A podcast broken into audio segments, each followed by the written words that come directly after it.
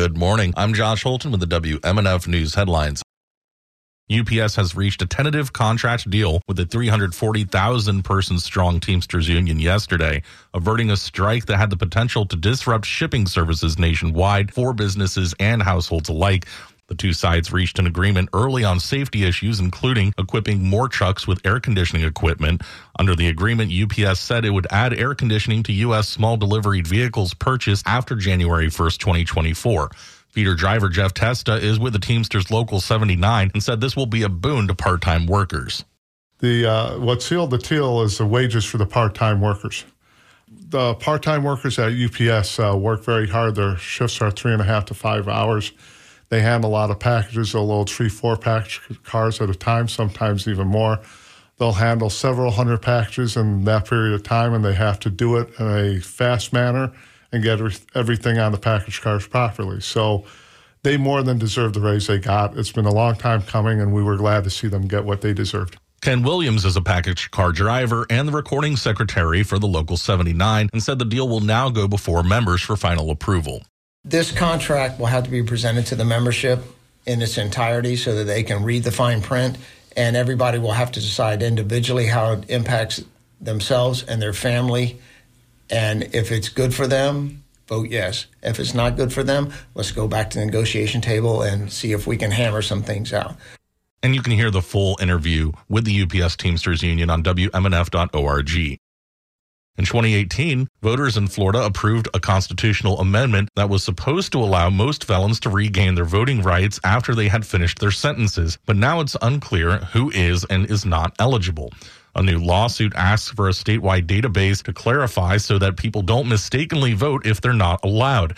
Stetson University College of Law professor Ciara Torres Spelliscy was a guest yesterday on WMNF's Tuesday Cafe. I think uh, judges are going to be very sympathetic to this, as in, I think they will require Florida to make such a, a database. One, it's sort of nuts that Florida can't keep track of the fees and fines that are owed to it. That just seems fiscally unprudent. But it's also impacting people's fundamental rights here.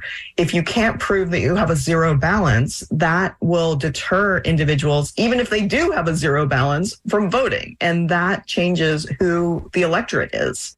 That's Stetson Law Professor Ciara Torres Spelliscy speaking yesterday on WMNF's Tuesday Cafe. You can watch the full interview on our website, WMNF.org. President Donald Trump has already been indicted two times, once on charges in New York and once on federal charges in Florida. But Trump says he received a target letter that he might face a third indictment. This one might involve federal charges related to attempting to derail the transfer of presidential power after Trump lost the 2020 election. Stetson University College of Law professor Ciara Torres Spelliscy tells the WMNF Tuesday Cafe that this indictment could be the worst of the three for the former president. There are so many potential crimes here. This, I think, is the big enchilada with Jack Smith looking at Trump's role leading up to January 6th and then on January 6th itself.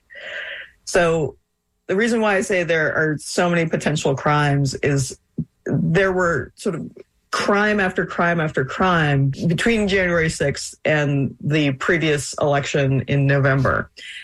So, one of the things that they are likely looking at is this effort to pressure states, governors, elections officials to either reject votes for Joe Biden or manufacture votes for Donald Trump.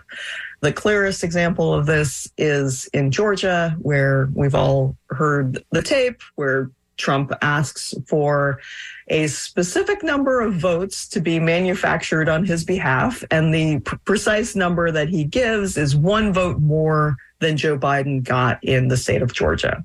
Now, fortunately, I think for all of us, the Georgia officials, number one, didn't manufacture votes for him. And then number two, they released that tape publicly so that the entire world could hear it. That's Stetson Law Professor Ciara Torres Spelliscy speaking yesterday on WMNF's Tuesday Cafe. You can watch the full interview on our website, WMNF.org. The water temperature on the tip of Florida hit hot tub levels exceeding 100 degrees two days in a row, which meteorologists say could potentially be the hottest seawater ever measured. The National Oceanic and Atmospheric Administration says weather records for seawater temperature are unofficial, but the initial reading on a buoy at Manatee Bay hit 101.1 degrees Monday evening.